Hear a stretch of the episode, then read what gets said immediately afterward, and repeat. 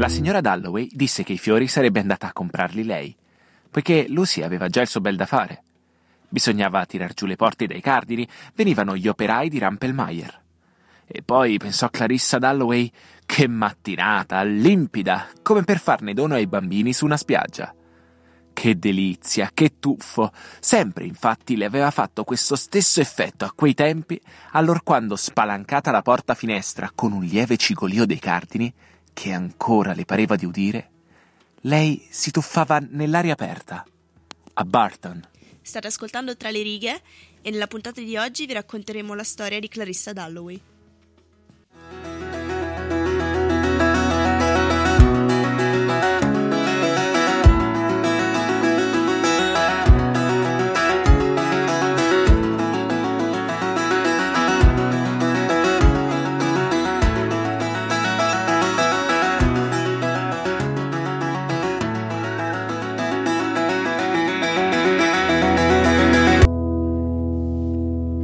Clarissa Dalloway è la protagonista del libro Mrs. Dalloway di Virginia Woolf, libro che è abbastanza particolare per la sua caratteristica proprio nella struttura, nel modo di essere raccontato. Infatti non ha una trama particolare, non succede niente di eclatante o degno di essere raccontato, semplicemente è eh, una giornata qualunque di una vita qualunque di una persona qualunque.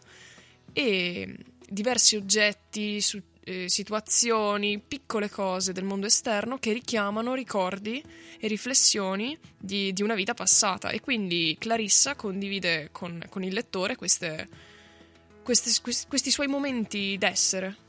Ed è proprio questo che ci racconta Virginia Woolf. Bentornati a questa nuova puntata di Tra le righe. Protagonista della storia di oggi, come avete sentito, è Clarissa Dalloway, ehm, ripresa dal libro Mrs. Dalloway di Virginia Woolf e l'opera d'arte e l'artista che abbiamo deciso di accostarvi è proprio Frida Kahlo. Scoprite il perché.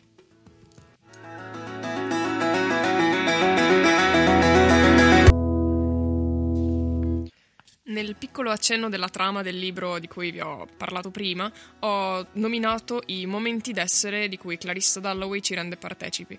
Questa frase diciamo che non è buttata a caso, ma ha, ha un, suo, un, suo, perché. Infatti, Moments of Being, appunto momenti d'essere, è proprio una tecnica narrativa che nasce con Virginia Woolf, che è abbastanza paragonabile allo Stream of Consciousness di Joyce, di Infatti, cui tra l'altro vi abbiamo parlato settimana, un paio di settimane fa. Con i, con, i Dubliners, Dublinesi esatto. è molto brutto come sì. traduzione italiana, quindi non lo diremo.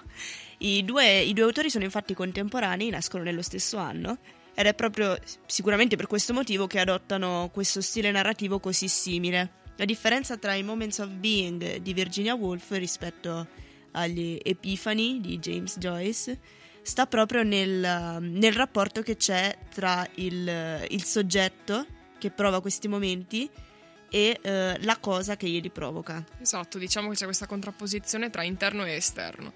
Lo stream of consciousness di Joyce è una cosa molto più personale, cioè è semplicemente il, il flusso di pensieri che il, il, person- il protagonista pensa, quindi semplicemente qualsiasi cosa gli passi per la mente in quel momento. Invece in Moments of Being è un oggetto esterno, qualsiasi cosa, che fa scattare dei ricordi o delle sensazioni all'interno della mente. Esatto.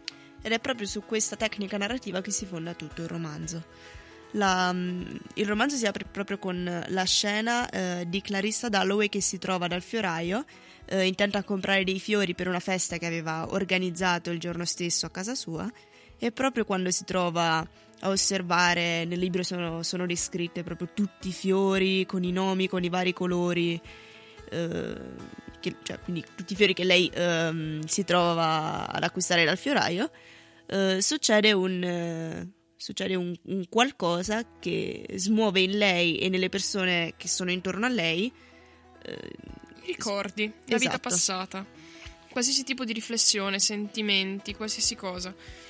E mm, diciamo che comunque il personaggio di Clarissa Dalloway è parallelo, diciamo, un po' alla trasposizione letteraria della, dell'autrice stessa. Assolutamente sì. Infatti spesso Virginia Woolf è proprio accostata paragonata a, a Clarissa Dalloway, ma questa è una costante comunque dell'autrice.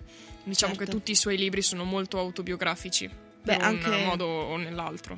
Anche nel, nello stesso Dubliners di James Joyce, nell'ultimo racconto, come vi avevamo detto, I morti, eh, lo stesso Joyce può essere rivisto nel personaggio di Gabriel. Quindi qual- c'è sempre questo, questo dualismo tra i, due, tra i due autori e i due personaggi principali dei loro libri. Esatto, diciamo che anche altre due caratteristiche che si riscontrano eh, nel, nel paragone tra Clarissa e e Virginia, Virginia, è un po' quello della depressione, perché comunque eh, beh, Virginia Woolf soffriva di depressione e anche Clarissa Dalloway, sebbene non in maniera eh, evidente. Sì. È più una cosa nascosta, più latente, sottile, sì. che però è una costante in tutto il libro. Assolutamente sì. Beh, c'è da dire che eh, Virginia Woolf era una persona molto, molto riflessiva e molto moderna per il, suo, per, il, per il periodo in cui è vissuta. Era una femminista era una, un'attivista anche in questo campo, eh, nel campo dell'emancipazione femminile, ha anche scritto dei saggi a proposito di questo, uno molto importante è anche La sorella di Shakespeare. Sì. Molto carino. Per esempio, un altro invece molto importante e molto conosciuto è anche Una stanza tutta per sé. Sì. Beh, quindi è, è evidente in lei questo, questo, suo stato d'animo ed è normale che, che lo proietti anche in un, in un, suo, in un suo personaggio parallelo.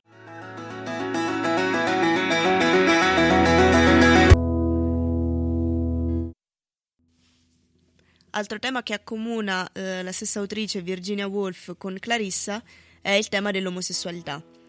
Virginia Dalloway infatti aveva una relazione extraconiugale con una donna, un'altra, eh, un'altra intellettuale dell'epoca che rientrava nel suo giro di amicizie e, e allo stesso modo eh, Clarissa Dalloway ricorda eh, di un'amica d'infanzia con cui condivideva molti, molti ricordi, molte cose. E parla proprio anche di un bacio che c'è stato nell'infanzia, cioè nel passato più che infanzia, perché non era già più proprio infanzia.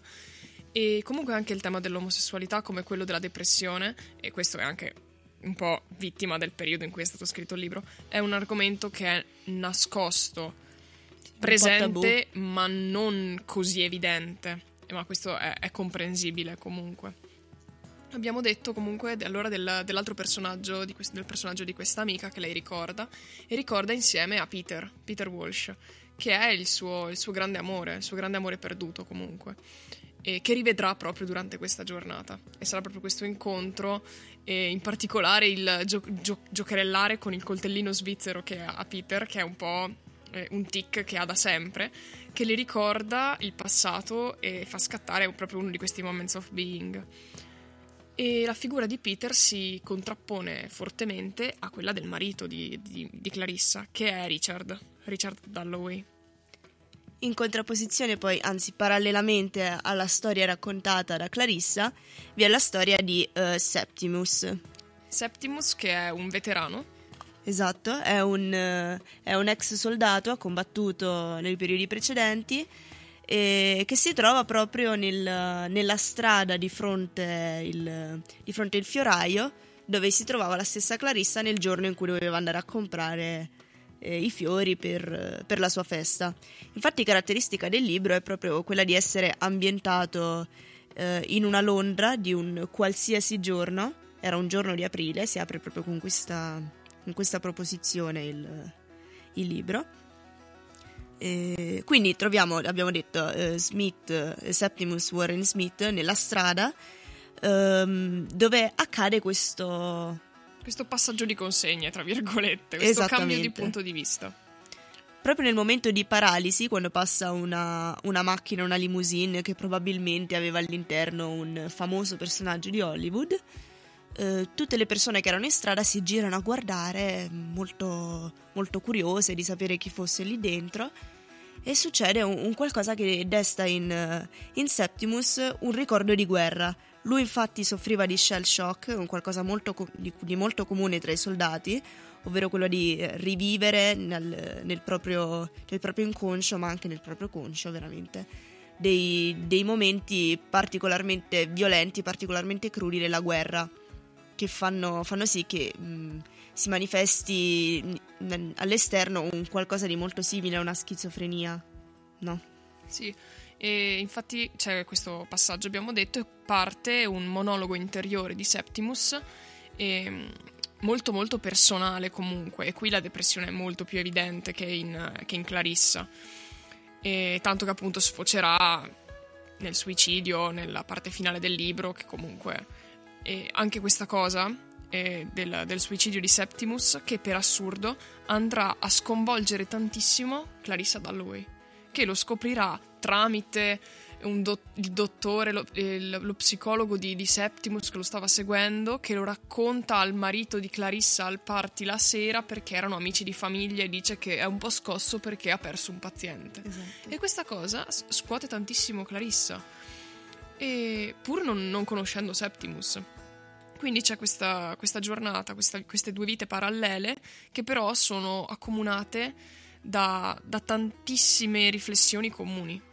Allo stesso modo, appunto, il suicidio di, uh, di Septimus è un, un, parallelo con la vita della stessa scrittrice, che sappiamo morirà suicida. Si annegherà in un fiume. Avrebbero potuto star lontani anche cent'anni, lei e Peter. Lei non gli aveva scritto neppure una lettera, e le lettere di lui non erano un granché. Ma poi d'improvviso pensava: se fosse qui con me adesso, che direbbe? Certi paesaggi, certe giornate glielo riportavano alla mente ma con calma ora, senza l'antica amarezza, il che forse era la ricompensa del suo voler bene alla gente.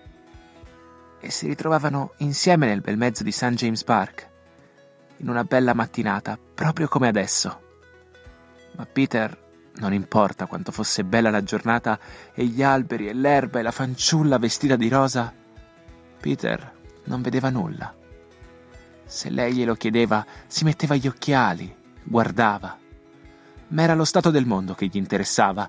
Wagner, la poesia di Pope, il carattere della gente e i difetti dell'anima di lei. Come la rimproverava, quanto litigavano. Avrebbe sposato un primo ministro, sì, già la vedeva in piedi, immobile, in cima a una scalinata, una perfetta padrona di casa. La definiva. Lei aveva pianto per questo nella sua stanza. Sì, aveva proprio la stoffa di una perfetta padrona di casa, diceva.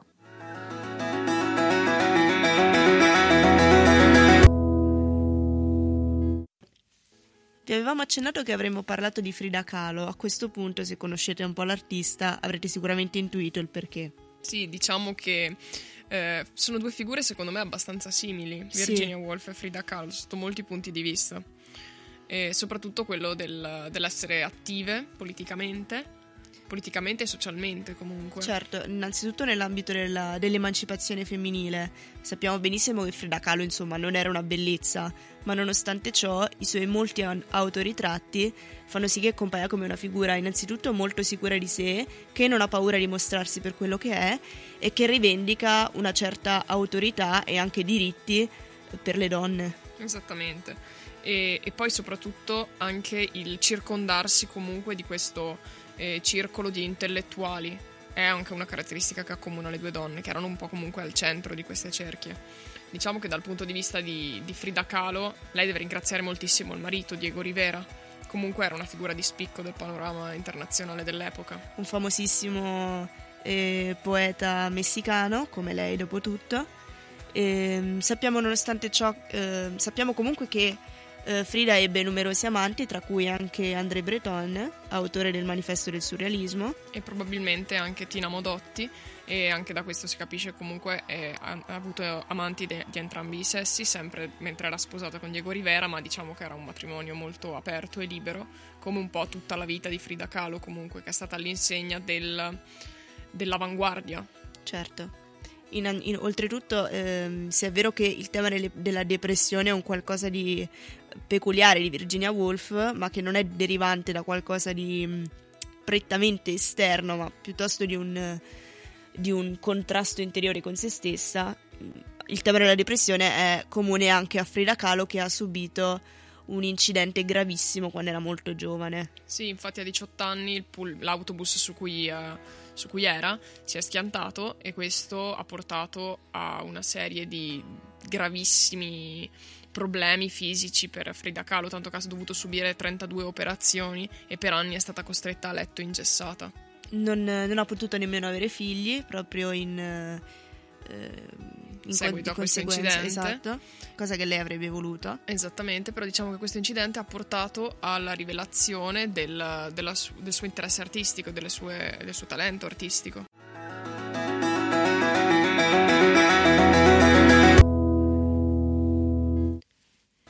Anche questa puntata è giunta al termine, ma non vi preoccupate, noi torneremo la settimana prossima. Torneremo con una nuova storia, con un nuovo artista, sempre alle 18.30, sempre su Samba Radio, sempre Margherita Marzari e Cecilia Passarella. Ciao!